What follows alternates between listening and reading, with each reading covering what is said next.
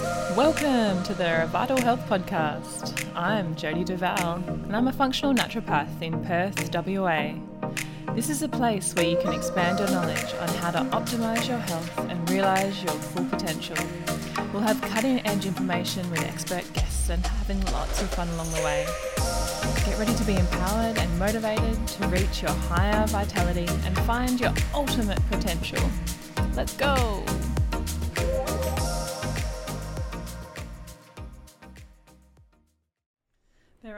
Relationship experts, and then there is John Gray, the author of Men Are From Mars, Women Are From Venus, and 16 other books on relationship and personal growth. John's wisdom about the inherent differences between men and women, as well as what it takes to build lasting, loving relationships, have now influenced two generations of men and women. With his new book, Beyond Mars and Venus, ex- John explains why being a man or a woman in today's society is more nuanced and complex than ever. Yet, despite the changes, men and women remain fundamentally different on a hormonal level, and what these differences mean in today's ever evolving relationships. So, today I talk with the amazing John Gray about wellness from a hormonal perspective, as well as the intricacies of relationships, particularly around this rather interesting time that we find ourselves in. Now, John Gray is the author of Men Are From Mars, Women Are From Venus. John Gray is arguably the, the best selling and most influential relationship author in the world, the number one best selling hardcover book of the 90s. Mars Venus was listed by the USA Today as number six amongst the influential books of the last quarter century, with his books now translated into approximately 45 languages in more than 100 countries. Dr. Gray has appeared many times on Oprah, as well as the Dr. Oz Show today, CBS This Morning, and Good Morning America. Profiled in Time, Forbes, USA Today, TV Guide, and People, he was also the subject of a three hour special hosted by Barbara Walters, with his trademark humour and insights making him as relevant today as he was in the 90s. John is in demand as a speaker and on media throughout the world. John is an amazing person to chat with, and I loved having this conversation with him. So we hope you enjoy. Hi, John. How are you today? Hi. I'm good. Welcome, and thank you very much for your time. Um, now, I know that you are well, there are relationship experts, um, and then there's you. um, so you are the author of Men Are From Mars, Women Are From Venus, and 16 other books on relationships and personal growth. That is unbelievable. Well, thank you. The most important is Men Are From Mars, and then most recent is Beyond Mars and Venus, which I think is very relevant to our lives now because for some people, men are from Mars is still very relevant when they're more traditional relationships. But as women become more independent, it changes the dynamics of communication and our emotional needs in a relationship. So that's what I write about now is the beyond Mars and Venus. Amazing. And I, have read Beyond Mars and Venus, and it definitely does all of that. And we're going to be talking about that today.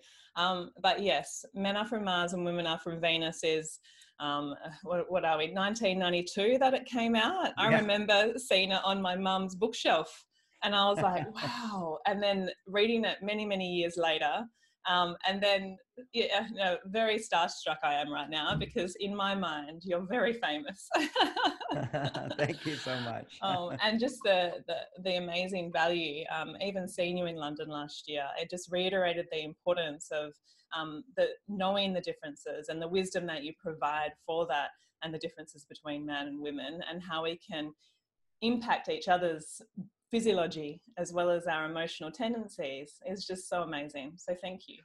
Oh, you're welcome. And as you're talking about that presentation, I think it's one of my favorite in years to be in front of a, a sold out audience packed with everybody being a biohacker, which means that they're thinking ahead of the curve. I mean, we're mm. it's a more advanced thinking that says, you know, we can be holistic in our health and our uh, relationships and our lives. We can get the most potential.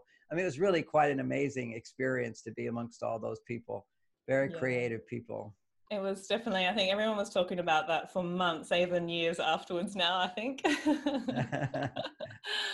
so um, let's let's jump in. So obviously we, we've got some real changes that have happened since your original book in 1992 and now you're beyond mars and venus what what are the precepts of the book that of, of Mars and Venus that has really stood that test of time in the changes that's happened?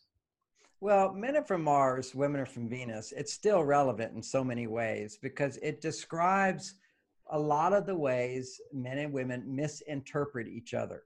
Mm. Because if we were all the same, then I would understand everything you say. You wouldn't have to talk. Okay. I would know what you're thinking. But we don't know what each other's are thinking. We don't know what each other's emotional needs are, our primary needs, our preferences and our likes, the meanings that we give to things. So, you know, one of the popular ideas of Men Are from Mars is uh, after a, a somewhat stressful day or a busy day or exhausting day, men need to go to their cave. Now, the cave is a time to withdraw from intimacy. Mm. See, that's the mm. whole key of it is that when you're experiencing intimacy, you're making female hormones. Mm. Female hormones is estrogen or progesterone. And so if you want to rebuild your testosterone, working all day, if a man or a woman, you tend to deplete yourself of testosterone. Now, why women don't always readily relate to men going to their cave to rebuild their testosterone is because women don't have a, an emotional requirement of higher testosterone levels. For men to feel well being, to feel good, to feel energized, they need to have about 10 to 30 times more testosterone than the average woman. Mm. So that means we're going to need more cave time. And if it's been a stressful day, we're going to need more cave time. And cave time is simply, you know, a fun way of defining cave time is any behavior that a woman would think is a waste of time. That's a good thing to remember. but, you know, men do the craziest things. You know, they have hobbies and they have toys. You know, one of the things to help rebuild testosterone I heard recently is that men are taking a lot of uh, wood shop classes online, learning how to make things in their garage. You know, this is this is a very testosterone stimulating thing, uh, mm. rebuilding thing, because it's not really that stressful, but it's challenging, and you're able to use your body to do it. Yeah. Uh, for me, I just drove back from the beach in my convertible, and I'm Amazing. driving along. But driving also is a testosterone rebuilder for men. Mm. Uh, because hmm. basically you're being challenged, but you feel totally safe while you're doing it because you're yeah. a good driver and you're a good car and so forth. Uh, and then I, oh, you know, we we have a male and female side too, and my female side loves it uh, because I'm out in the, my convertible with the sun shining and the wind blowing, and I went to the ocean, had a picnic, came back home. So, uh, you know, what a great day, you know, to relax and rebuild myself so that uh, my well being increases. So, mm. summary of that is, you know, when men don't do the things that will help them to use their testosterone, then rebuild their testosterone, uh, they tend to be irritable, grumpy, angry, or depressed. Yeah. Yeah and that's that's what you notice don't you? Is there something that um, men have been shown to have different emotional tendencies but is that because they're missing the things that they really need? You know that's that's sort of the question isn't it? That, that's what we have to look at. We can look at any man who's depressed i mean any man who's depressed and yeah. he'll have low testosterone. Yeah. And you look at any woman who's depressed and she's going to have low estrogen. Mm. say so there's the female hormones and then there's the male hormones and when a woman basically doesn't feel safe, she doesn't feel I can depend on others. Yeah. Estrogen is produced when you feel you can depend on others. Mm. So it's the, you know all of our hormones are based upon some kind of relationship and and behavior, the mind, the body, the body, the mind. Yeah. You know, and what yeah. you know if we turn it around body to mind, we know that particularly those of us that are aware of holistic health is the toxicity in the environment binds with estrogen receptor sites and sends messages to our brain that we have plenty of estrogen. Now, if a woman has the message sent to her brain that she has plenty of estrogen, then she doesn't feel the need to make estrogen. Hmm. If she doesn't feel the need to make estrogen, she doesn't feel the part of her that depends on others to find a certain level of happiness.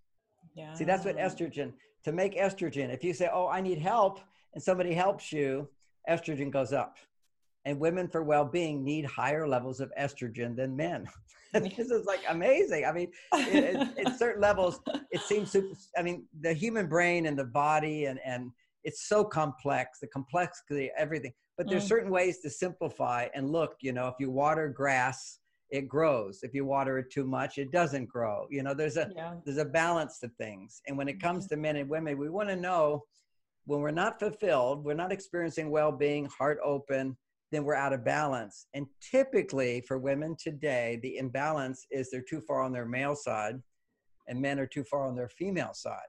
Yeah. Now, female side is the part of every human being that needs support. We need support. I need food. I needed sunshine today. I needed companionship. I needed my car. I need this interview to do this job. Okay, so need is a part of everybody's life, whether we're, you know, we're, pro- I don't need anything. Of course, we all need each other. Mm. And when that need's not being met, we're not fulfilled. It's like a vitamin that's we're missing. Yeah. It's just that women require more of that vitamin than men do. That's the dynamic here. And we know in wellness that women require more types of support than men and certainly like women need more magnesium mm. men need more calcium you know this is there's so many women need more uh, tryptophan for making serotonin otherwise they're going to be depressed men need mm. more uh, casein you know which is uh, when, if they can digest it if you look at a, a baby boy the mother's milk will have more casein hmm. you know the milk has casein and whey whey makes serotonin casein makes dopamine males run out of dopamine. Uh, women don't. Uh, basically, women are always busy thinking, whereas men stop thinking. Dopamine mm. causes us to go, oh, where's the problem? Where's the problem? so, mm. you know, if a mm. guy, if he's had a stressful day, often he's used up all his dopamine, he'll just sit on the couch and go, no big deal, who cares? You know, he can turn it all off. Yeah. But women turn it on, and they turn it on because they need more like in mother's milk, there's if, if, she's breastfeeding, a friend of mine just had a baby, so I'm thinking about babies. If she's breastfeeding a little girl, her milk will actually have more whey protein in it.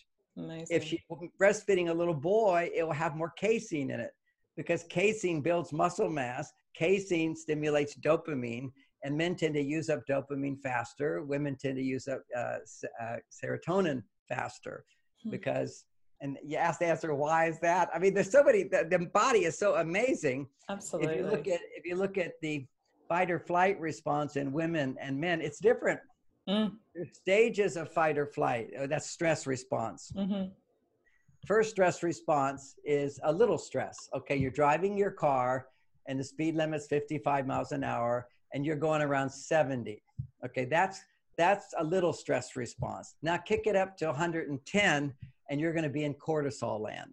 Yeah. So anybody can actually look at, you know, understand your biology by how how how much danger is in front of you, and that would be different for different people. My wife would experience cortisol long before 110 miles an hour. it, it, depends upon your comfort zones, and yeah. we all have different comfort zones. But for women, in the first stage, that's an adrenaline response. The second stage is cortisol response.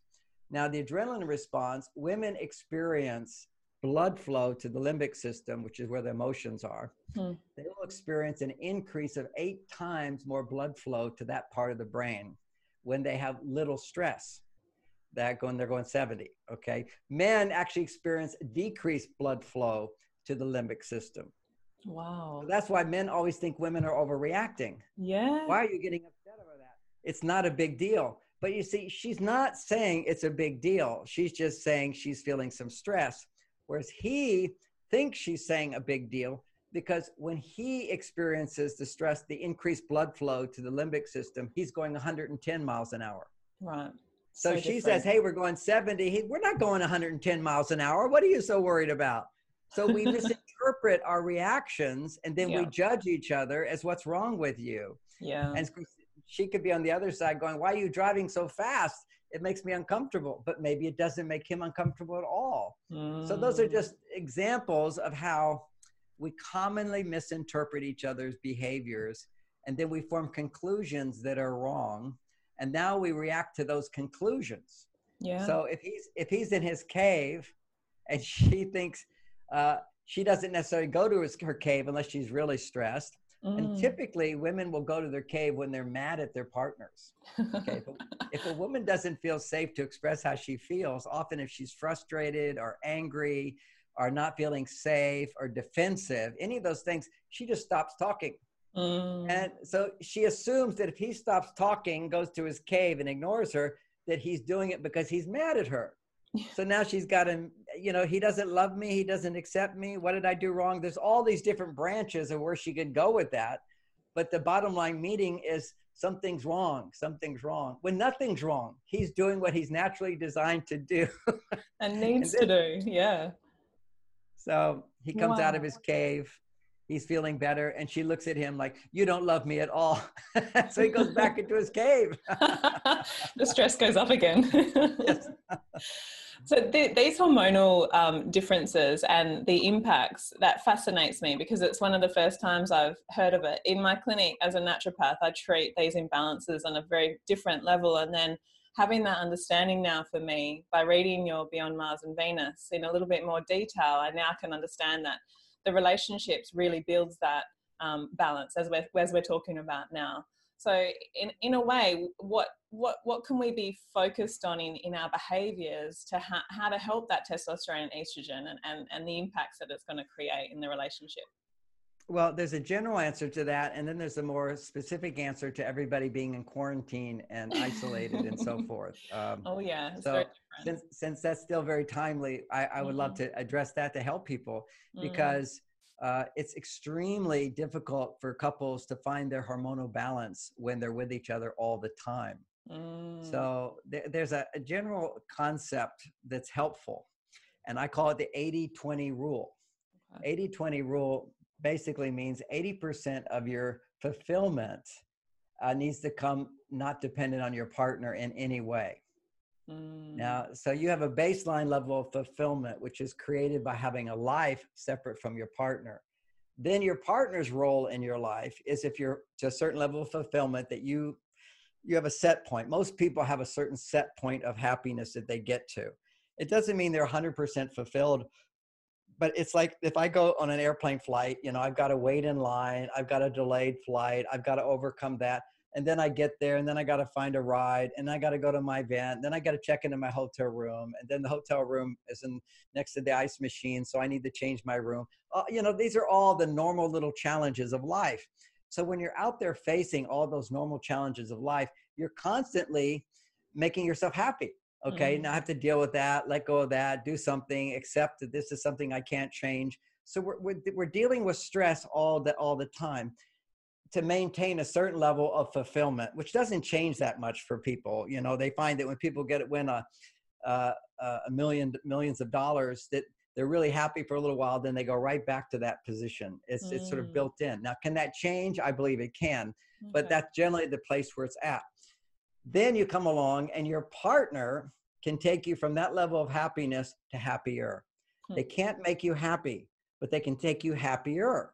Now, that's very important that we know uh, we can create our happiness because our partner can't make us happier every day. Sometimes they're in a spot, you see, they're not feeling their best, so they're not going to be selfless and generous and loving and so forth.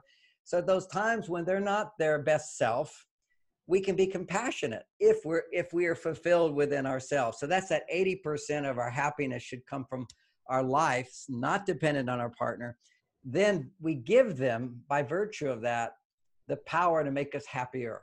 Mm. and that's what that's what romance is about. That's what intimacy is about. That's why you know there's such a high commodity uh, a value to intimacy and romance and people are looking to fall in love and have soulmates twin soul whatever.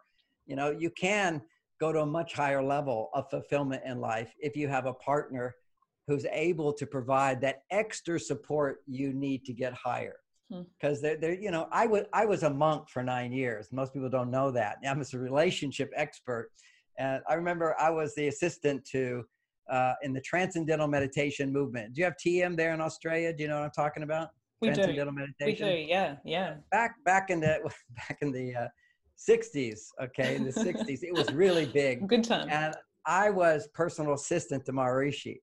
And wow. if you want to talk to him, you talk to me. And people would always ask him advice, and he'd have me answer them. And his whole thing was, and I lived with him for nine years.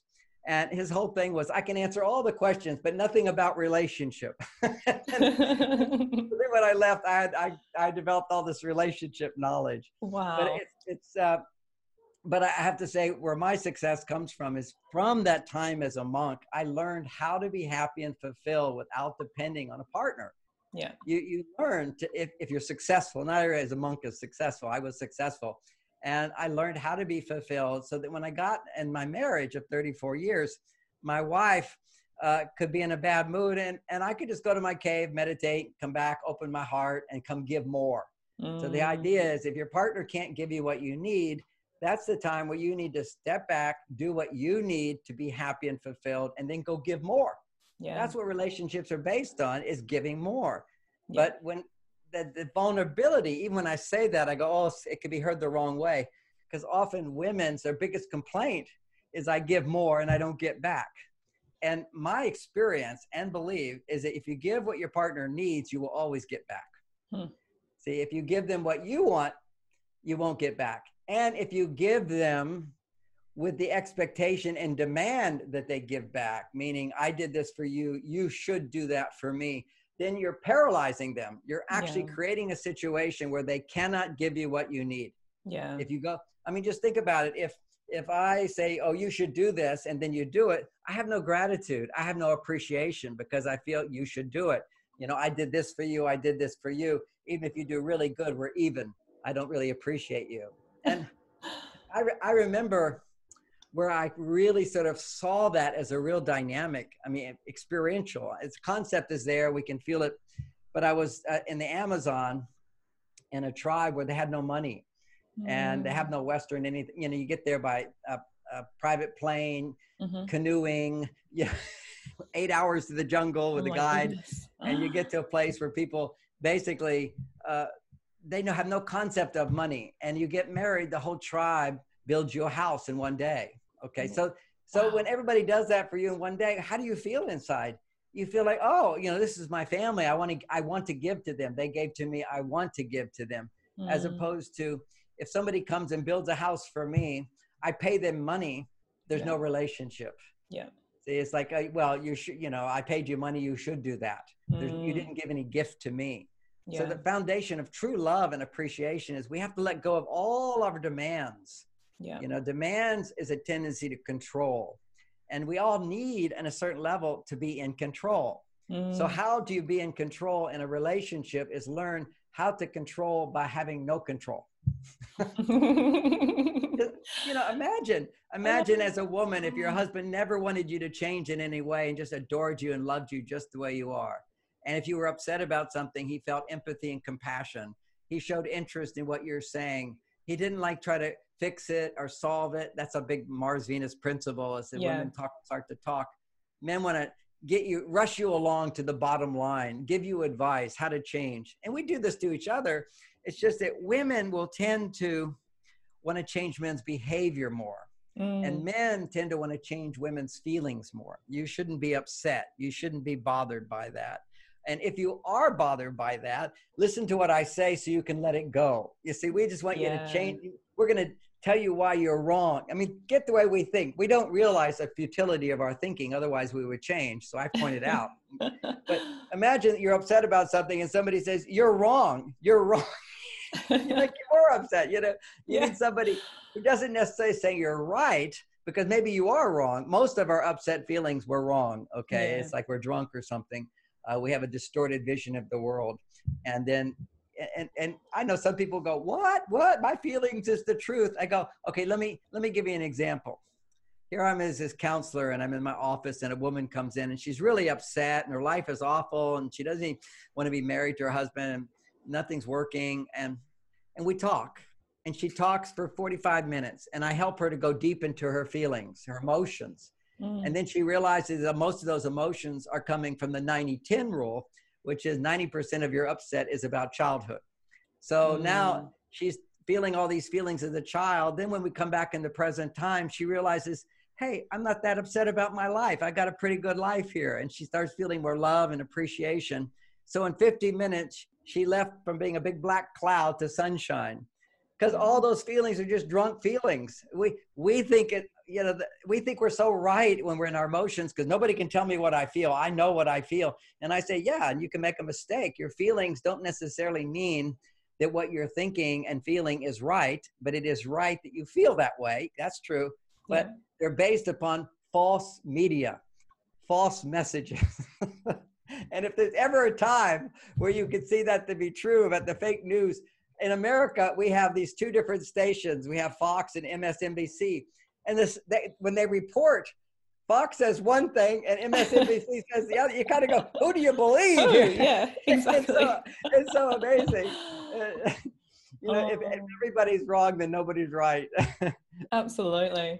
So when, and I know this is a big thing because I hear it too, is that like you said before, women tend to always want more out of men or have that expectation. So what's your, well, what's your one thing or a few things that you say to women to really sort of calm that down a bit and, and not expect oh. anything in the back? Okay, so this this is a little bit of semantics, but it's very, very clear. I want to be mm. very clear about this. I give a strong message, which is it's okay to want more. Mm. It's the nature of life to want more. I just had lunch and ice cream. I don't know. I, I have figured this out. I normally can't eat ice cream because it puts on weight because I'm my ideal weight. But now that I'm I'm in COVID, I have my bicycle. I'm riding my bicycle all the time, much more than normally, and because yes. it pumps up my testosterone. I've got to have a life now in my house as opposed yeah. to out in the world. Yeah. And uh, but when my testosterone's up, my metabolism is good, so I can have some ice cream sometime. so uh, the the wanting more is natural. That's the point I'm making. It's natural to want more, and we shouldn't stifle that. And that's what's different, and that's why we have so many problems today in mm-hmm. our modern world. You know, America. If you look at uh, and also Australia, the the the level of development of luxury and lifestyle and technology and all this is because we want more mm. and we got more we get more i mean it's so abundant there's so much abundance and what comes along with that abundance is obesity diabetes depression anxiety impotence divorce i mean th- that's what the outcome that's why we have so much of those things we just mentioned mm. is we we want more we want more we can get more but what's the price we pay? Absolutely. So wanting more is natural. Back the Greeks talked about wanting more is Pandora's box. Mm-hmm. You know, Pandora, if you open the box, the demons come out. Because yeah. as soon as you want more, if you don't get it, then you're angry. As soon as you want more and get attached, then you feel sad if you lose it. You have despair, you have hurt. As soon as you want more, then you're afraid of losing it and afraid of not getting it. And then if you lose it, then you have guilt because I lost it. so, so, so that's a Pandora's box. Yeah. So with wanting more, you have to have emotional management. Okay, mm. so that's what we have to learn is how to then a man um, manage those emotions. And mankind, basically, the Western world, is just still learning that.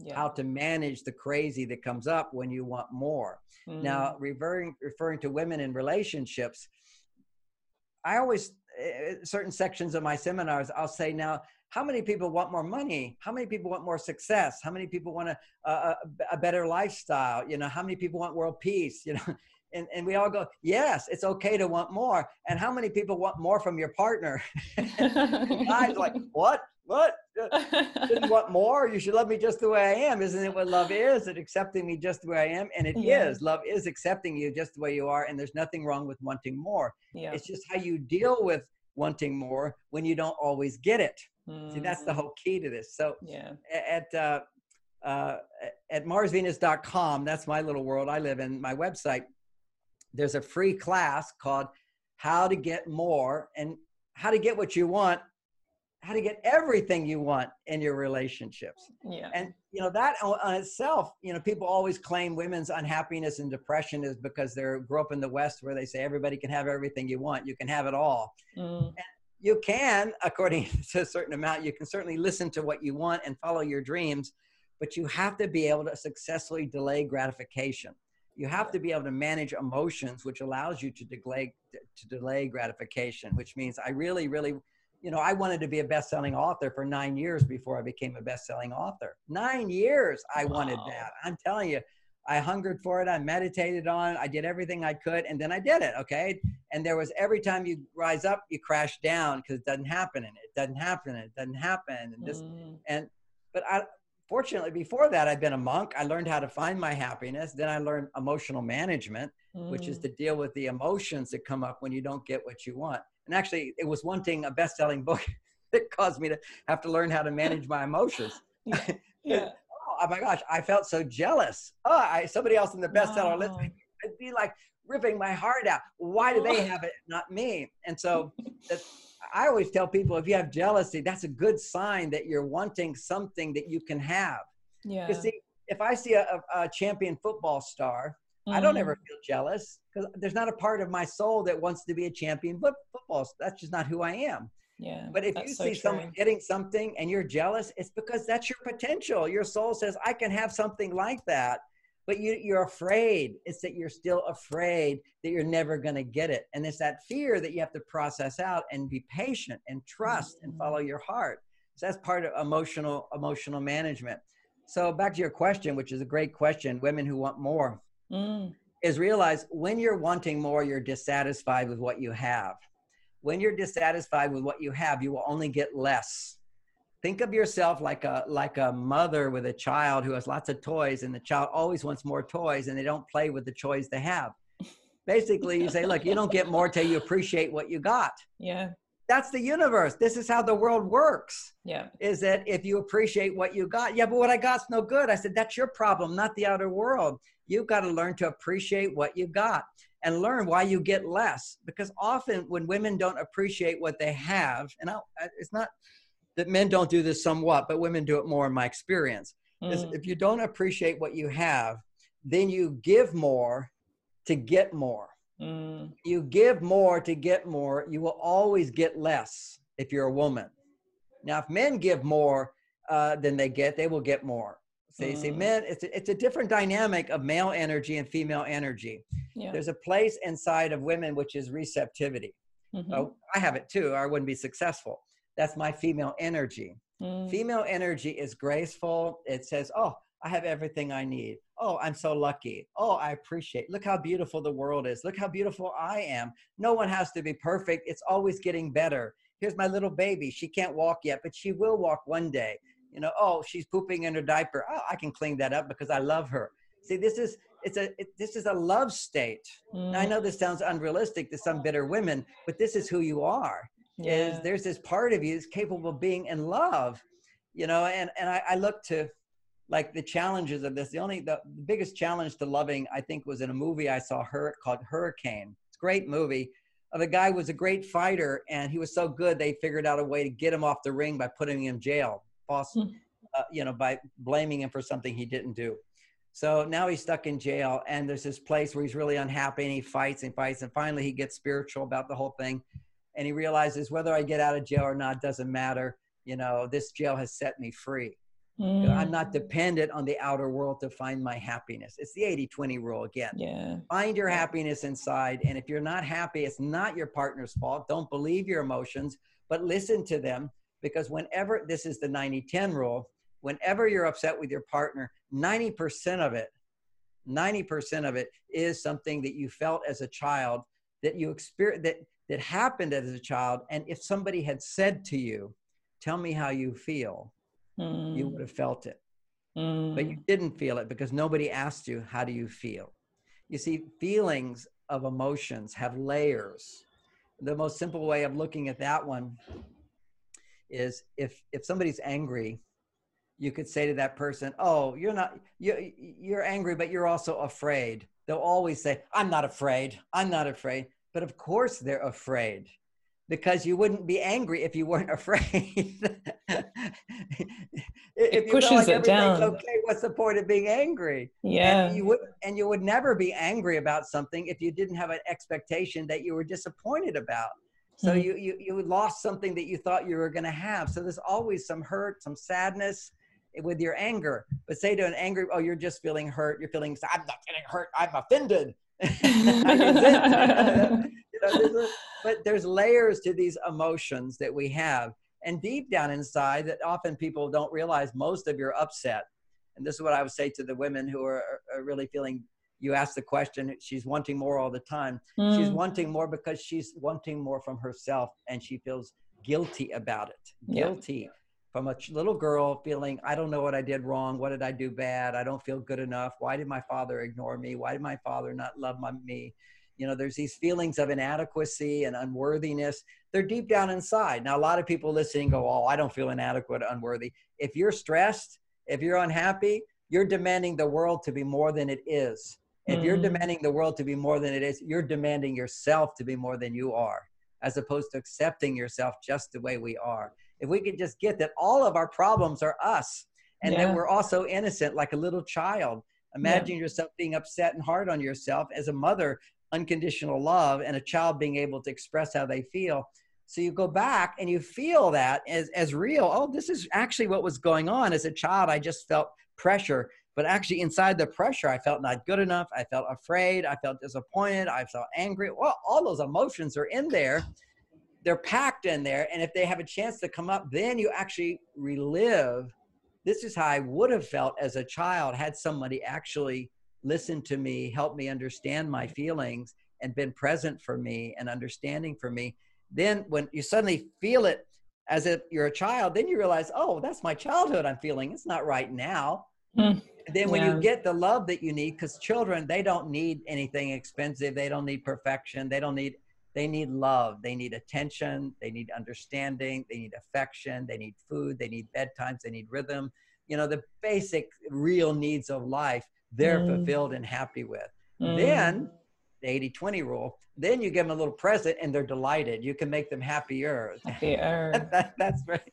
You know it's like with little children you know a lot of people get depressed around the holidays because as children, all you had to do is get a little package with something wrapped around it, and you were so much happier. then we grow up as adults, like nothing does it for us. You know, it's kind of depressing because we're not, we're not as happy as we could be then. We feel the loss, yeah. and there is a loss. We lost that 80, that 90 10. We lost that 90% of who we are as this being who's tender and vulnerable and sensitive and doesn't know its way around and needs guidance and help that's in there. And mm. it's a childlike part of it it's not who we are as adults. As adults we're totally we can be totally together but that little child is running us yeah. thinking that oh those feelings are about my partner. So back to the woman who wants more is dissatisfied. Hey it's okay to want more but come the way you get more and again this is the little class. I'm going to do an advertisement for my class because it's free. Amazing. it's how to get more in your relationships. You learn the way you get more, and I'll summarize it, but it's different for singles and couples and for men and women. We have a different course for each category. But the essence of this, and this is my formula in life, why basically I have everything anybody could ever imagine. You know, mm. I mean, this is because I'm just lucky. My wife said I'm the luckiest guy in the world, but it's not like my life has been a, a breeze all the time. But I do have everything. I have three, two convertibles and a Tesla. Yeah, so I live in I live in Marin County of California.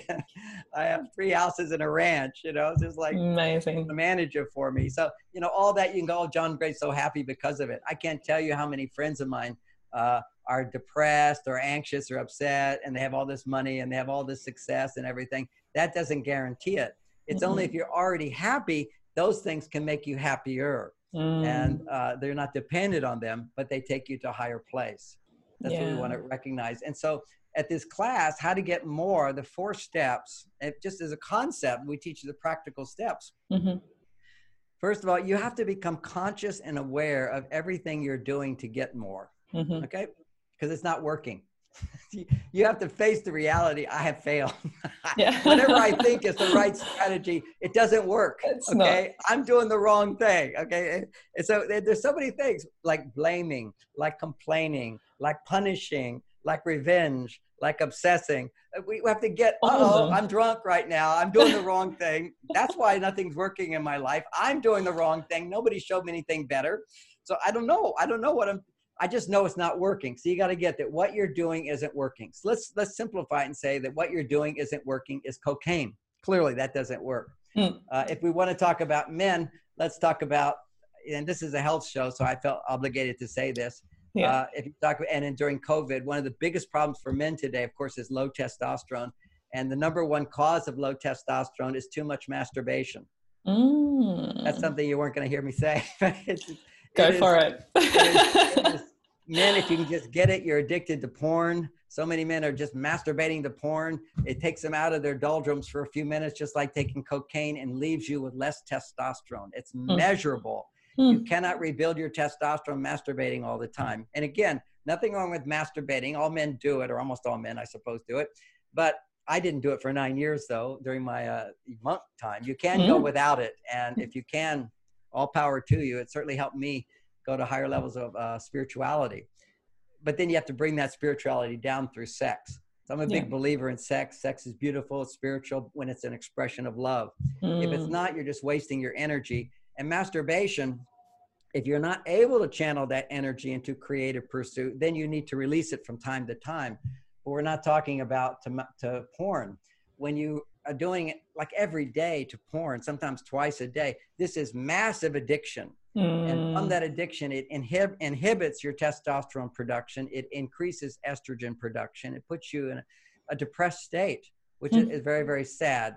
So that would be one of the things you're doing wrong. Okay. So yeah, yeah. I'm talking about step one. What are the things that you're doing that doesn't work for your well-being or for the success in your relationships? Mm. So that's one.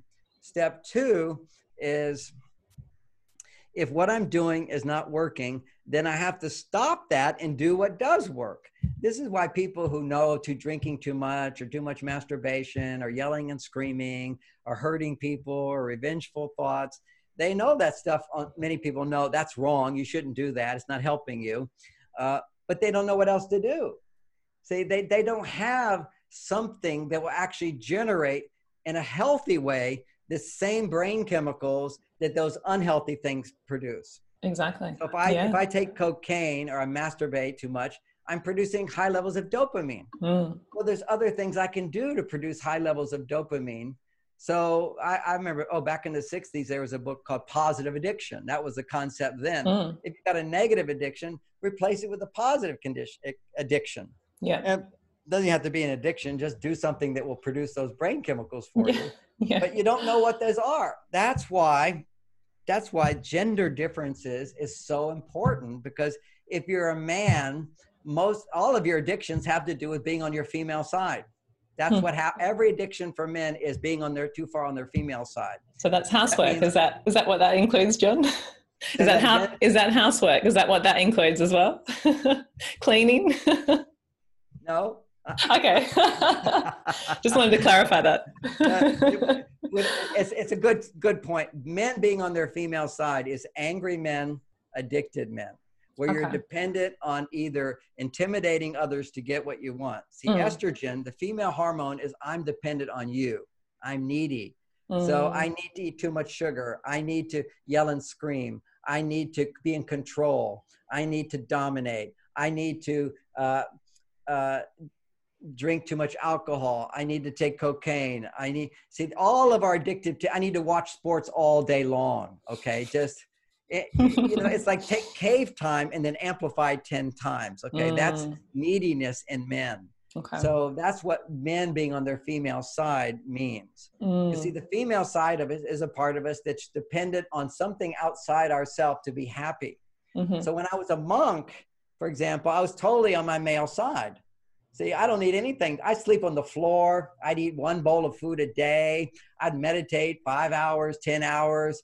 I find my happiness inside. Mm. So that was, that's part of the whole idea of when you look at some spiritual journeys of austerity yeah. is that you deprive yourself, you control yourself. I don't need to control you. That's depending on you. That's my female side trying to get you to change. I change myself. Yeah. So my message, even with this message, is a balance of masculine and feminine. It's not just uh, for women. You need to recognize you have to stop doing the things that you want to change in another person. Men, you have to stop doing the things to change. But women, you can change the other person. Just do it in a way that's healthy for you and mm. works. Mm. So what would that be? Well, every man, if you think your husband's not giving enough attention, affection, understanding, support, listening, try not complaining for a month and being happy. Don't expect anything from him for a month. Say, oh, anytime I'm unhappy, it's my fault. I'm not doing enough for myself. I need to come back. I need to find a way. I need to take classes. I need to learn to meditate. I need to do yoga classes. I need to change jobs, something I love to do. Mm-hmm. I need to change me. And as soon as you're doing that, your husband's go, "What are you doing? Let me let me spend more time with you. Let's do this. Let's do that." You'll bring out the best in him. Whenever women go to their female side, it pulls men in. That's receptivity. Mm. Now, what you do as men is you've got to do something. How to step out of that first stage where you're too far out of balance. You're trying to change others to make yourself happy. Now you stop that. You have to discover what behavior it is you have to stop. Usually some addictive tendency and now let me do something that will rebuild my testosterone. Mm. So men need the testosterone for well-being. Women need the estrogen and progesterone and oxytocin for well-being. These are our primary hormones of well-being. Mm. So now I mm. have something, you know, there's the mind body is so complicated everything. We could I could get very complicated in all the details of this and this and this, but it's simple. There's male energy and there's female energy. You can measure it. female hormones, male hormones, it's as simple as could be. Mm. Now let's now let's learn what behaviors, what can I do? And I'm talking concrete behaviors, one, or our our attitudes. Attitudes is also important too. So I don't want to leave that out. A mindset. Certain mm-hmm. mindset will also generate hormones. But when your hormones are way out of balance, usually your mindset is powerless. Because as soon as your hormones go out of balance, stress hormones are being made. Whenever men have low low testosterone, cortisol gets produced. Whenever cortisol is produced, testosterone goes down. Hmm. So these are like that relationship over there. So mindset can certainly affect, you know, if something's wrong, I go, oh, I can handle that, no problem. That's a mindset. I always can handle it. I, I used to always have anxiety, you know, 40 years ago before giving a presentation to an audience. Mm. Well, you saw me give a presentation. The last thing I experienced in a presentation is anxiety. I've spoken to 10,000 people. I just have fun up there because yeah. I have confidence. Yeah. The confidence was earned and I dealt with that. But a lot of it came from when I used to be so anxious. And transformation is real. I'll tell this story for transformation is real. My first talk I gave, I fainted. I was so terrified, and mm. it was hmm. horrible. I, but I thought, oh, I should give this up. You know, this must be the wrong occupation for me because it's like hell to do. Unfortunately, I read an article with John Lennon of the Beatles, mm. and he mm. said the reason the Beatles stopped touring was because they had so much anxiety before performances. So I figured if John. Lennon has anxiety, then I can have anxiety too. but I, I, I faced my anxiety. I processed through it. I learned emotional processing. He didn't have that benefit. He tried, you know, after they broke up and he was with Yoko Ono. He used to do Primal Scream and Yoko said he never really got beyond his mother's his issues with his mother and his abandonment mm. and stuff. But here's an interesting story about John Lennon since I went there with you. Yeah. Sure somebody like John Lennon that we're listening to.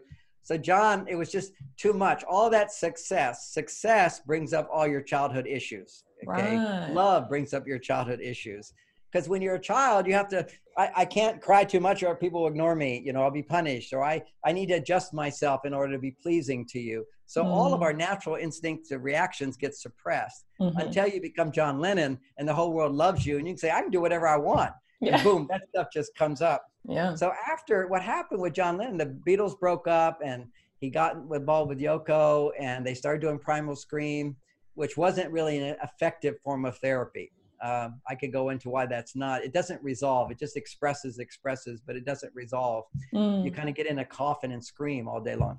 And but it did give relief to him. And mm-hmm. then, then, but finally, what happened is he didn't produce anything for ten years. Uh, after that, he did a few albums after the Beatles broke up. Then he did nothing, no creativity, nothing. And he he was dedicating his life now to his children. But at the same time, he didn't have his creativity. And then his last album was produced. He, after 10 years, he produced an album. And it was after he was in his yacht and mm. he was going from New York to Bermuda and there was a big storm. And they said that he held the, re- the helm, the wheel, uh, for 24 hours straight. Everybody thought they were going to die. And he mm. saved them all. And he was up there fighting the hurricane himself. And what that did, it was that was so much overcoming, overcoming, overcoming that he became in present time with a real problem. See, in childhood, that's that's the past. It's not real. Yeah. He really had a he dealt with those emotions in real time, and then right after that, he went to the studio and did uh, an album. Wow. Was overcoming that big challenge, and mm. I, I mm. predict that's what's going to happen after this COVID thing. Yeah. Is that the amount of creativity is going to be a huge surge. I know happiness levels will be a surge. That's for sure. Yeah. But unfortunately, the challenge for people is a lot of you know divorces are now thirty percent uh, in Wuhan, China, they went up from 12 a week to 300 a week. From what really? Wuhan tell me, yeah, they're long oh my goodness. getting divorced. Because see, when you're in fight or flight, you're not you. Wow. You are just your conditioning. You have no control. yeah. and you're worse than your conditioning you're in a fight or flight conditioning the whole time because it's escalated with your partner and you get in these arguments and fights yeah. and then we believe oh that's the person i married i couldn't believe they said that or did that that's the real colors it's not their true colors See, mm. people go oh i finally saw it that means that's their real truth no that's what they become when they're no longer themselves. Hmm. That's what the, the conditioning comes in because they're in fight or flight. When you're in fight or flight, you have no capacity to be in present time. You're completely controlled by your past. Yeah. You can measure this again, biology. Blood flow stops to the prefrontal cortex of the brain and goes into the limbic system, and you're out yeah. of control. You're an uh, animal. Uh, yeah. Your parents did, or their parents did, and their parents did. Oh, by the way, that went all the way back to when we were monkeys. So mm. basically, we're monkey see, monkey do people when we're in fight or flight, the more extreme it goes. So, step two is where you want to understand stop doing what doesn't work. Step one. Step mm-hmm. two is do what does work. Well, what works is not things that feel good, it's things that balance my hormones. Yeah. Behaviors that will actually balance my hormones. So, for me, I know clearly what I have to do is I need to get on that bike and I need to at least 30 seconds. I do about 30 minutes a day or every few days. That's all it takes for me. Mm. But it's during that time for about a minute 30 seconds to a minute i push on as hard as i can ripping every muscle in my body to push and then i have four minutes of relaxation then i push again and then relaxation you alternate it but it's that push that that pushes your testosterone to the limit or pushes you to the limit and then mm. you get to mm. recover and mm. everybody knows recovery time is how you build muscles and you build muscles with testosterone yeah. So that well being comes to me because it's not just about building muscles. That's not my thing. my thing is well being and brilliance and Balance. creativity yeah. and also a healthy body. You know, I want good posture. I want a healthy body. I want to live a long life. That all comes from men. And without any question, testosterone is the king when it comes to that. Not taking testosterone, but doing those behaviors and mindsets that make testosterone. But yeah. you know, I sort of deviated there when I said mindset because if you're actually in an imbalanced state, you can't create a mindset other than to go, I'm crazy. Mm. I need to go do, use my muscles if I'm a guy, mm. or I need to go do something that I know creates testosterone. Then I start coming back into balance. And for women, is to do something that will create estrogen. Now, while you're in this COVID time, the most powerful way for both men and women is learning something new that will increase your testosterone. Like a lot of guys doing woodworking, taking woodworking classes online. Now that's going to be something they can do with their hands and feel in control. And yeah. for women, these karaoke things, singing things, learning new dance steps, uh, gardening. My daughter, she's doing great during this time. Uh, she is taking all these cooking classes online. Make she sends me pictures every every day of what she cooked for dinner that day. Oh, gorgeous. Aww. She has her garden. She gives me tours of her garden. You know, she's Aww. she's taking all these classes, learning new things having to do with behaviors that will actually stimulate estrogen production and progesterone production. Mm. Walking as opposed to running for women, running for men, pushing yourself hard is testosterone. Walking and talking, walking and talking. So get a girlfriend, go or a partner, and go walk you can all go walk, even though you're in quarantine. There's places you can walk and talk. Yeah. So talking is always a big estrogen producer if it's something that you feel you need. Uh, yeah. The problem, back to what we talked about before, is when women are exposed to toxicity, mm. uh, the xenoestrogens of the environment land on your receptor sites. The brain gets the message, I'm making enough estrogen, so mm-hmm. I don't need to make it. Mm. You see, the, the feeling of I want love, I want to be in a relationship is the biological, it's the it's the psychological effect of the body saying I need to make estrogen. Yeah. The relationship yeah. is what produces estrogen, where I am relationship not to give, but to receive. Mm. See, that that's see, women know that the most fulfilling thing in most women is when they're giving, right? When you oh, yeah. you just love to give in the beginning relationship, it's so much fun to give. Why? Because the brain remembers giving feels so good. But why does giving feel so good? Because you're coming from a place of anticipating I'm going to get. Mm. So the mm. newness of a relationship, oh, you know, he did this, he did this, then he'll do even more once we get married. there's, that, there's that anticipation. So it's kind of like I give you a check made for a million dollars. You already feel like you have a million dollars and you haven't cashed the check yet. Yeah. So women in the beginning of relationships anticipate I'm going to get. So I have so much that I'm going to start spending it now. And so she gives back. So giving back is an affirmation that I have received. So when you're giving, your brain goes, oh, you must have already received. But in the estrogen message says you received. So now you're just going to give, give, give. And you wonder, why am I not happy? Because we all know spiritually speaking, it's better to give than to receive, right? But you can't yeah, give right. freely unless you receive. Yeah. And so when I see a woman who's unhappy in my in my therapy and my seminars and all that, so common is the expression I give and give and give, and they're not happy. Yeah. and, yeah. and of course, then the mind comes in, well, that's because I didn't get back. I said, okay, you're unhappy because you didn't get, get, get. And it's not because you gave, gave, gave. And why didn't you get, get, get? Because you're not satisfied with what you get, get, get. And if you're not satisfied with what you get, get, get, you're never going to get more, just like we talked about earlier. Yeah. So it's just wrapping all these things out to way it makes sense. So step one, stop doing what you what doesn't work. Two, if you're a man or woman, do the things that will balance your hormones. Three, now you give unconditionally. Okay. If, if I'm full, if I'm 80%, then I can freely give because I'm not mm-hmm. dependent on that extra 20%. The extra 20% is dessert, and you don't have to have dessert every day. So you're freely overflowing to your partner. But even in that stage, you need to know gender differences because giving love is tricky. There's certain types of love which are toxic. So we could spend a, really quite a long time talking about toxic love. Mm. And I hmm. remember the first time I encountered toxic love as a junior counselor a long time ago, where this woman wanted a divorce. And I, she said she'd been married for all these years, 25 years or something. And, and I said, well, you know, why do you want to get married? And she said, of course, I give and give and give and I don't get back. And I said, well, maybe you didn't love him. So he didn't, oh, she said, no, no, I've loved him for all those years. I said, well, how did you show your love? She says, oh, you know, I care for him. I cook for him. I clean for him. And then I say, well, did he do anything for you? And she says, nothing, nothing. and I said, well, then you didn't really appreciate him at all, did you?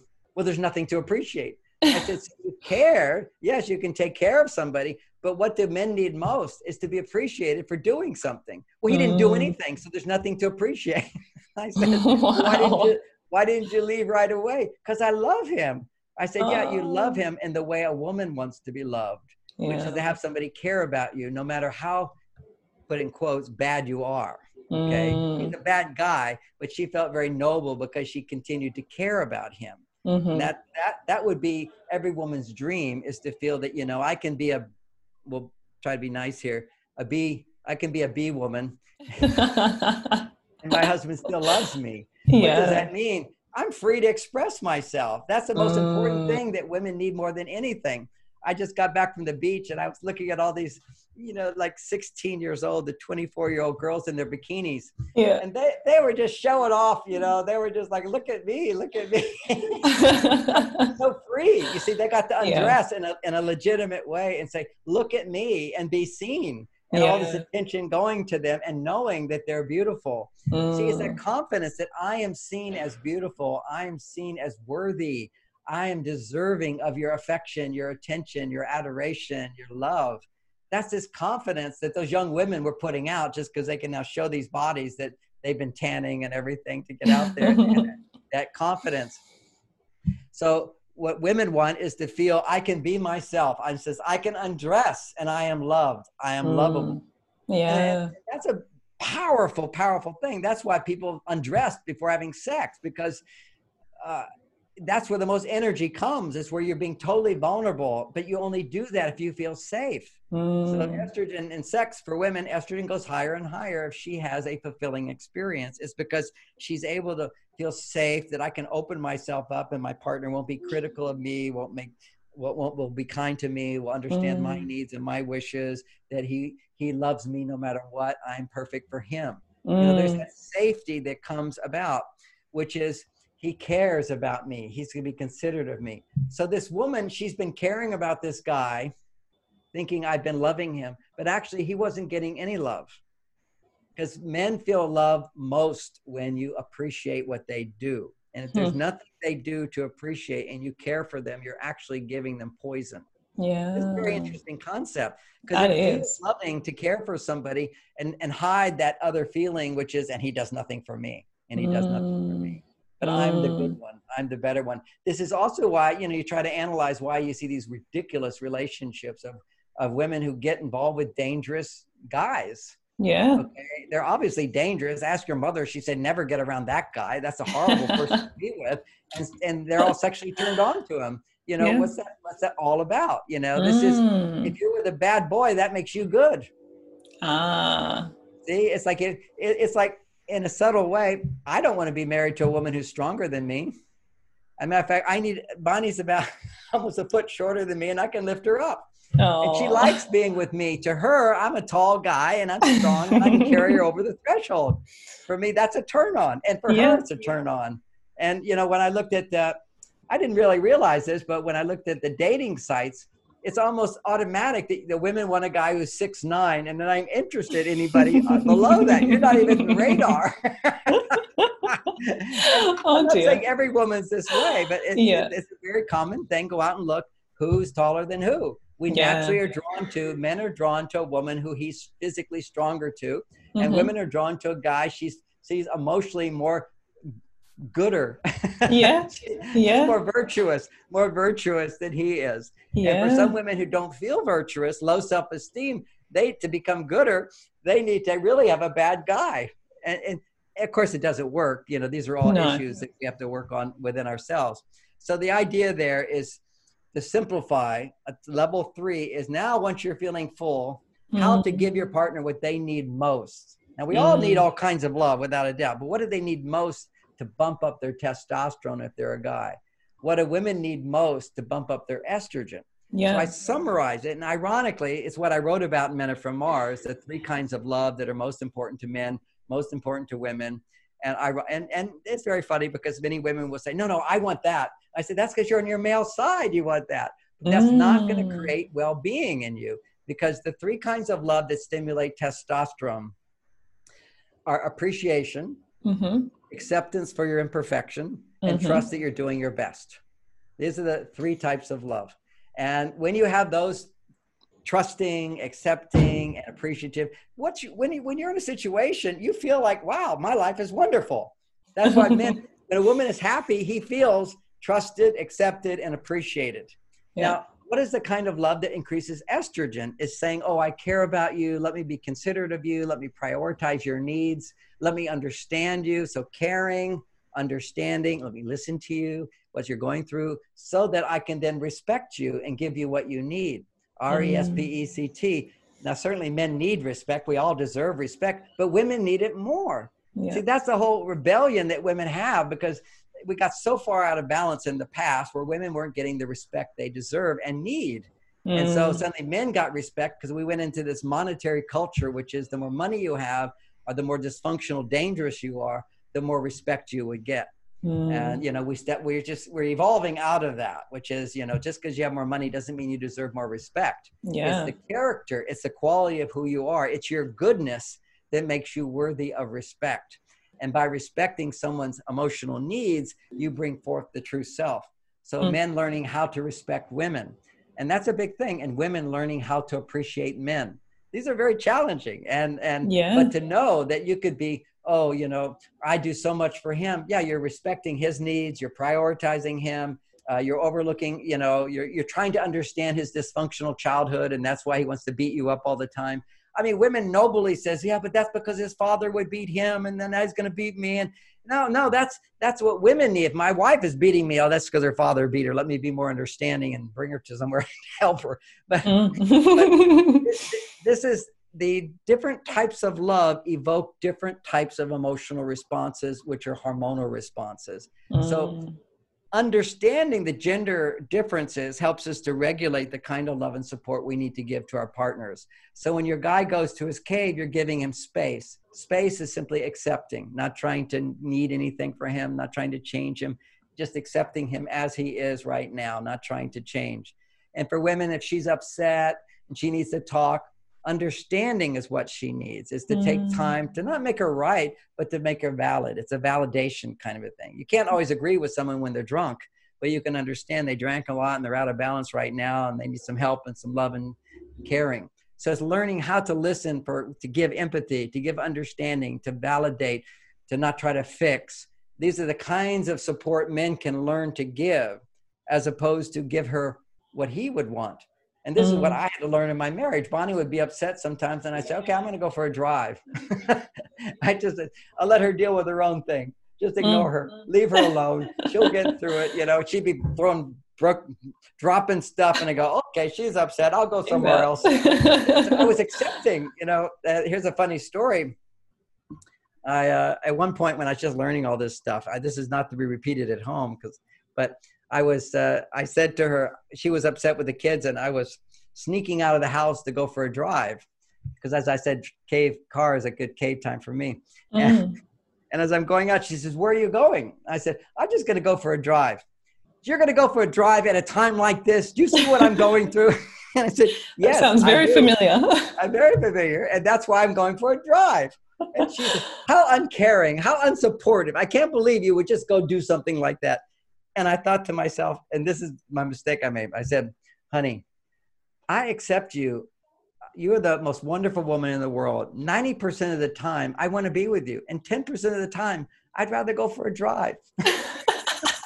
she was so upset with me, so Whoops. unloving. How could you say that? And I said, no, that's the most loving thing I think yeah, I could 90%. say. If, if you said to, yeah, 90%. if, if you said to me, John, you were such a jerk. And 20% of the time, I don't want to be around you. But 80% of the time, I think you're the most wonderful guy in the world. I say 80%, that's good that's enough. amazing. and, and not only do I say 80% is good enough, I say to myself, and 20% permission to be a jerk. Yeah. it's permission, acceptance. I'm still loved. so it, it's we have such a different reference point. So when she was mm-hmm. upset, she needed me not to ignore her and just accept that she could handle it. She needed me to become be present to see if I could help out in some way. Can I help in some way or be supportive? And sometimes she would get into it with the kids. And I figured out the way to do that was not to go into it because that would make it worse sometimes mm. when they became teenagers. I would go into another room and I'd say, honey, I need you. just get her out of that room. and then I, then I could listen, and then I could listen to what she was saying, and then she could mm. calm down and feel supported and whatever, and then we could try to figure out what to do. But yeah. it's it's once things start to escalate, you're you're it's out hard. of your brain. You're just yeah. no longer in your human brain. You're into some kind of drunk state. So once once you learn how to let go of the, the wrong things, learn how to balance your hormones. Now you feel good. Now go give your partner. Step three is give your partner more then step four is ask for more. Mm. And that's coming back to women who want more. You can always get more from a man, but you have to first come from the place of having enough. And then when you ask for more, you're asking, it's a preference, it's no longer a demand. You see, we men respond really well to preferences, and so do women.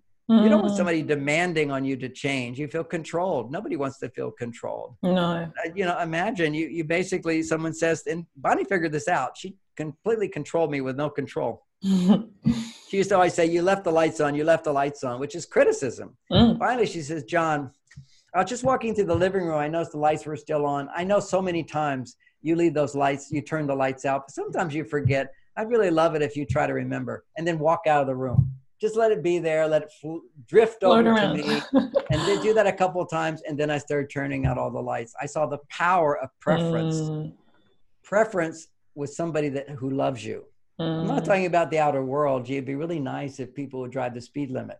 You know, in the outer world, you need to make some demands and control. That's because we're kind of dysfunctional monkeys still. You get yeah. together and yeah. when you when you find yourself in a di- intimate relationship with someone who cares about you, you can have a whole different set of rules that you can mm. go by and you can get more. And as more couples actually can get more then we create a society where you don't have to have all these demands and you can actually have preferences and people tend to behave in a more positive way. Absolutely. but we're just not there yet. We're we clearly are not yet there yet. No. And it's it's just it, it, daily people are dealing with this and that's the thing you know in a relationship and it can affect all the outside um, you know parts of their life. Like you say and i love the 80 20 and then that 90 10 it's really easy to remember but when you're looking at these relationships that have been going on for so long and you know in your what it it does take a little bit to make those changes. But uh, it takes a lot of knowledge. Yeah. Really, people are really good people inside. They just don't know. How many people have read, for example, Men Are From Mars? Over 50 million people at least have read that mm. book. And when they read it, most of them go, Oh, I didn't realize it. Yeah. Oh, I didn't realize it. Oh, I didn't realize it. They literally did not know how yeah. important certain things are. Because if my wife is, is bothered by something that doesn't bother me, but it bothers her, my tendency is going to be, well, that's not a big deal. Yeah. And if I do something that doesn't bother me at all, but it bothers her, then she's going to think I don't care about her. You know what she likes. Yeah. It, it, this is we, we have to understand that people are different, and that we have the power to give more and get more.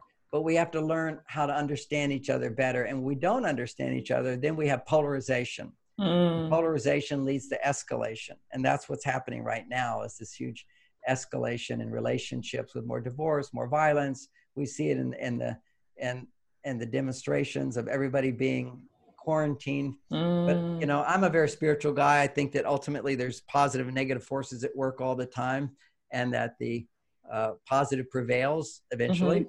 Mm. And that, so I was like, oh, this quarantine thing, now they're asserting more control over us, telling us what we have to do. And everybody's just following, staying inside, wearing their masks all the time or whatever. And then, da da da da, the white horse comes to the rescue. Black Lives Matter. Suddenly, everybody's out in the streets. We would have never had all three weeks. I don't know how long it's going to go, but right now, yeah. three weeks of demonstrations. Nuts. Nobody ever done that before, but they're yeah. all out of work. They're all stuck in their houses, and this yeah. is permission to go outside. Absolutely. And the, the, the result of that, regardless of what happens with the actual government changes or whatever, mm. just having so many people uh, outside together of different colors. They're all different colors you know, so many white people don't know black people, you know, mm. black people don't mm. know white people. We don't have that experience of each other as human mm. beings and they go beyond the racial differences. Just that is a healing uh, of the planet. And the fact that it's going on all around the planet is just, you know, discrimination. It's always an issue, but now because of this COVID thing, uh, mm. uh, which personally, um, if I could just say for a minute, as, as your holistic doctor, what we had to realize mm. when it happens, we want to protect those who are vulnerable. Yeah. That's it. Yeah. I wasn't vulnerable. I, you know, I was in China at Hunan time. I came home, I had the flu. It was just a flu. It was no big yeah. deal. Yeah, yeah. And some people don't even have the flu from it. Mm. So, but you need to protect. Half the people who have died in America mm. were in homes. Absolutely. Okay. And, and the other half are all on three or four different drugs for their health. And what they're mm. not advertising is that these people are obese and diabetic and taking certain drugs. If you're taking these particular drugs, you are now vulnerable to dying of this flu. If you're yeah. not taking those drugs, you won't die.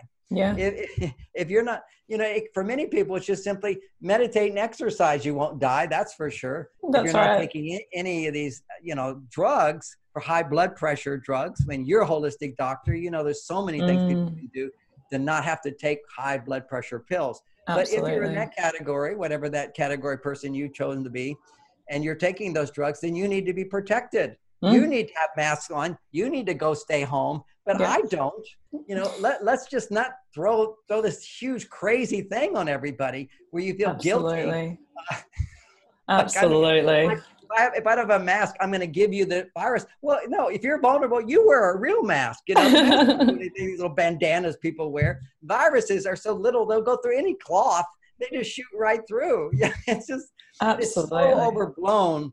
And, and yet we will come out of this realizing how it's overblown. But the beauty of it is when, when people go the wrong direction, there's a self correction, which is mm. always the better and mm-hmm. that's this black lives matter thing. It's just all these people coming together and being in the streets together uh, and, and, and again in the american way and i think in the australian way as well we're all rebels. Don't tell me what to do. I, I just saw a special exactly. on wolves yeah. and there was a great picture of this wolf and the guy was describing this wolf is saying don't you mess with me. Don't you tell me what to do. I'm going to live my life. I'm going to do my thing so I think it's just strengthening, you know, what created uh, this uh, America and Australia, that rebelliousness inside of us, that we're in charge of our lives, yeah. as opposed to having somebody else control us. We should not submit to that. we should be in charge of our lives. We need to strengthen our logic and hear the truth. So the the testing ground of it all is our mm. relationships. You know, just as we're trying to create a sustainable world and we haven't, we need to create sustainable relationships. Yeah, you know, we need to absolutely. we need to come back to you know you can fall in love and stay in love. You can be attracted to somebody sexually and stay attracted to them for your whole life. That's if you have good hormonal balance. Mm. But if you don't mm. have the skills, you won't. And that's what we're seeing happening today. I know in America we have twice as many single people as 30 years ago compared to married people. So it's really? reversed. It used to be more married people who are adults. Now it's twice as many single people. And those single people, I know why they're still single. They're too picky. That's just it. You know, all the women out there, I can't find the man. You're too picky. That, yeah. That would, but but I can't fall in love. Your estrogen's too low. To fall in love, you need to have high estrogen. That you're not you know, you, you've got the reality to fall in love and attract the right guy for you, the guy that will turn you on. But if you have low estrogen, also, you will be turned on by the man who can't give you what you want. That's another dynamic. A dangerous man, you can use you for many women because they have some kind of trauma in childhood. A dangerous man, which means a married man, a man who is out of your league, a man who's not available to you, hmm. a man who's a drug addict. You have little antennas go up, and immediately you'll be turned on to him. Wow. And this is, happens to women. I've counseled these women. How could you yeah. be turned on to this guy? You look at the colors, you know, it's clear as can be. This is huh. dangerous situation, but they're turned on. And that, see, women don't follow being aroused. Follow your mind first, then your heart, then your body. For mm-hmm. men, they always start with their body. You, know, if you can't have chemistry right away, she's not the right person for you. But doesn't mean she is the right person. She's in a category of the right person. Then you need to grow in love and so forth. But women are, are so much on their male side that they'll follow their arousal mm. rather than their heart opening first, hmm. then letting somebody come in. They're too much in a hurry for all of that. Uh, because there's pressures on them to be that way, or because their hormones are out of balance, their testosterone's too high compared to their estrogen, as opposed to letting themselves feel very safe and comfortable. But if they were to do that, they would never get in a relationship with a guy because he's too boring. See, the opposite of he turns me on is he he's boring. Because if you're a woman who's got this issue, this childhood issue that shows up hormonal imbalance, mm. and you're going to be turned on to the wrong man, then the reality, if you're turned on to the wrong man, then you're turned off to the right man. Hmm. You see how that works? Yeah. If it's like a trust mechanism. If you actually feel safe with somebody, you get turned on. Uh, if you feel not safe and you get turned on, then if you feel safe, you feel turned off. So without 30 years of therapy to correct yourself, just start dating the guys who are safe and start practicing the skills I teach in my books yeah. on dating and on Beyond Mars and Venus. Practicing being on your female side rather than uh, trying to please a guy, let him please you. Only mm. date the guys who are pursuing you, who are more interested in you than you are in them. And let mm. them serve you. Let them get the achievement and fulfillment of being successful and pleasing you. Mm. Don't tell them right away, though, that you're not turned on to them tell them it takes time. Okay. So. oh, that's so amazing. John, I could talk to you for hours and know, hours and hours. This is crazy. but I don't want to take up too much more of your time. So I just wanted to ask one one thing as a, a departing thought for you. One action that everyone can take in whatever relationship they're in, whether it is a, a, a full-time relationship or if they are single looking for a relationship. What's what's one thing that they can do? Well, well, you know, I never can say one thing because I know, I know. let me let me give a few one things. Okay, if you're a couple, the mm-hmm. one thing you can do right now when you're in quarantine, because you're not going to get your 80%, is to recognize you're, mm. you you just can't be your full self that you normally are appreciative and accept accept that about you. Don't fall into the belief that it's your partner's fault. It's you. Mm-hmm. And what a technique you can do to restore hormonal balance is what I call a genie in the bottle. Ooh. For 20 minutes, she asks her husband, boyfriend, to do whatever she wants, and he does it with a smile. He's like a first class flight attendant. Yes, John Gray, you're here. Welcome. I'll do whatever you like. Uh, I'll serve you this. Push this little button, and I'll come at your at your beck and call. So you, even if you're angry with the partner, you pretend to do this. I'm picturing grapes and fans, John. Grapes and fans. Exactly. You yes. do fans. You do foot massage. You make orange juice. you wash the dishes.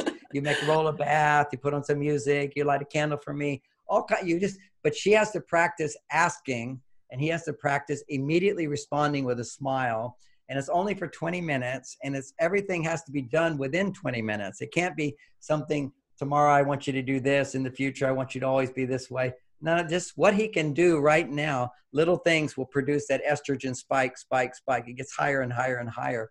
Mm. and that raises his testosterone. If a man does something and her estrogen goes up his testosterone goes up. That's a biology mm. if a woman anticipates getting what she wants her estrogen will go up and a man's testosterone will then go up so this is to supercharge the hormones in your relationship. So that's what a couple can do. Now, what single people can do right now is get online at least for several hours a day and learn something new. When you're learning something new, you can't be in flight or fight. Okay, you're out of the adrenaline response. Your blood flow goes here if you're learning something new and different. And to go even more powerful, learn something new and different, which has to do with testosterone production. And if you're a man, learn something new and different that has to do with estrogen production. And we mm. talked about various things that do that, but have to be learning something new. Mm. And there's mm. ample time for that right now, and there's ample opportunity online. There's so many, you know, sing-alongs, dance classes, education classes, spiritual classes, meditation classes, aerobics classes, exercise classes. All these kinds of things are available to you make use of them use your willpower and if you don't want to do it that means you really need to do it and it'll mm. bring you mm. out of that state of, mm. of adrenaline response and adrenaline response can actually be where you're just feeling exhausted and tired see it doesn't mean that you're all mm. amped up you could be completely passive matter of fact most of the time when you're watching tv and you're passive uh, you're producing adrenaline Wow. Because you're not doing anything. You're seeing all this exciting stuff going on, yeah. which is making dopamine. Dopamine yeah. feels really good, but you're not doing anything. So you're not using mm. your muscles. So adrenaline gets produced. It's when you use your muscles that adrenaline gets used up. And so it doesn't get too high. And if you're a woman, if you're talking about what you feel, oh my God, they're about to get killed. You know, my wife used to say in the movie, she said, she said, Are they going to die? Are they going to die? I said, Don't worry, honey. How do you know? I said, Because this is Hollywood. The, the expensive movie stars always last to the end. You, know? you need to be able to express this vulnerable part inside. Yeah. And it just yeah. keeps the estrogen uh, flowing, keeping the stress levels down. So, anyway, those are some things. And to top it off, if you're in a relationship, practice this this week. Mm-hmm. When your boyfriend or husband is talking, practice saying these three phrases Good idea another one is, wow, you're right. And another one is, oh, that makes sense. Those are all good little testosterone producers. And we need those as uh, on our mirrors and all over right. our house. Yeah. Good idea. That makes sense. You're right. Now, the other side of it is when she's talking, basically to say things like, help me understand that better. I want to know. Uh, so help me understand that better. And she's talking. Then you say, oh, tell me more about that tell me mm. more help me understand. Tell me more. And then she sort of pauses and you just say well what else? Get, her, get her to talk more. And of course do do little expressions. Little things make a big difference to women. We just remember that. It's when it comes to estrogen, big or small, every act of love has the same estrogen response. Hmm. So if I hmm. do something big, 50 roses, estrogen response, one rose, estrogen response. Hmm. So lots of little things is what builds the estrogen higher. And it's only when a woman levels go, her levels become twice as high as they normally are that she can fall in love. Hmm. So often hmm. women say to me they can't fall in love. You know, they're getting older, their estrogen levels are lower, they can't fall in love You've got to crank those estrogen levels up so that when you're in the presence of this man, he takes you from feeling good to feeling great. But he can't take you to feeling great until you're already feeling really good. And that's so all those things have your yourself. Happy, yeah. yeah.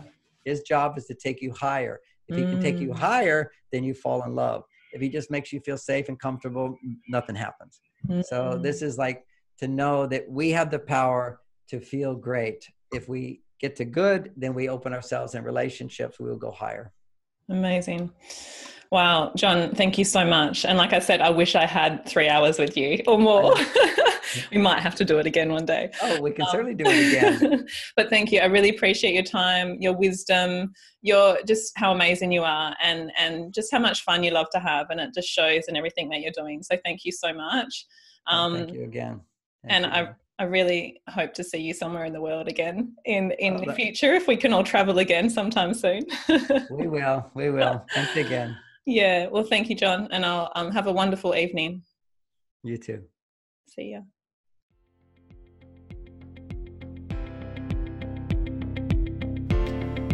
Thanks for listening to the Revital Health Podcast. We hope you enjoy this episode. Follow us on Instagram and Facebook at Revital Health, as well as our website, revitalhealth.com.au, for upcoming podcasts, workshops, and speaking events. Find out about specials happening in the clinic and all the show notes and links mentioned in the podcast. Please remember that this information discussed here is general information and it is not intended to diagnose or treat individuals. Please speak to your healthcare professional before embarking on any new treatments, lifestyle changes, medicines, or supplementation to assess your suitability. Have a wonderful day, and we'll see you again soon.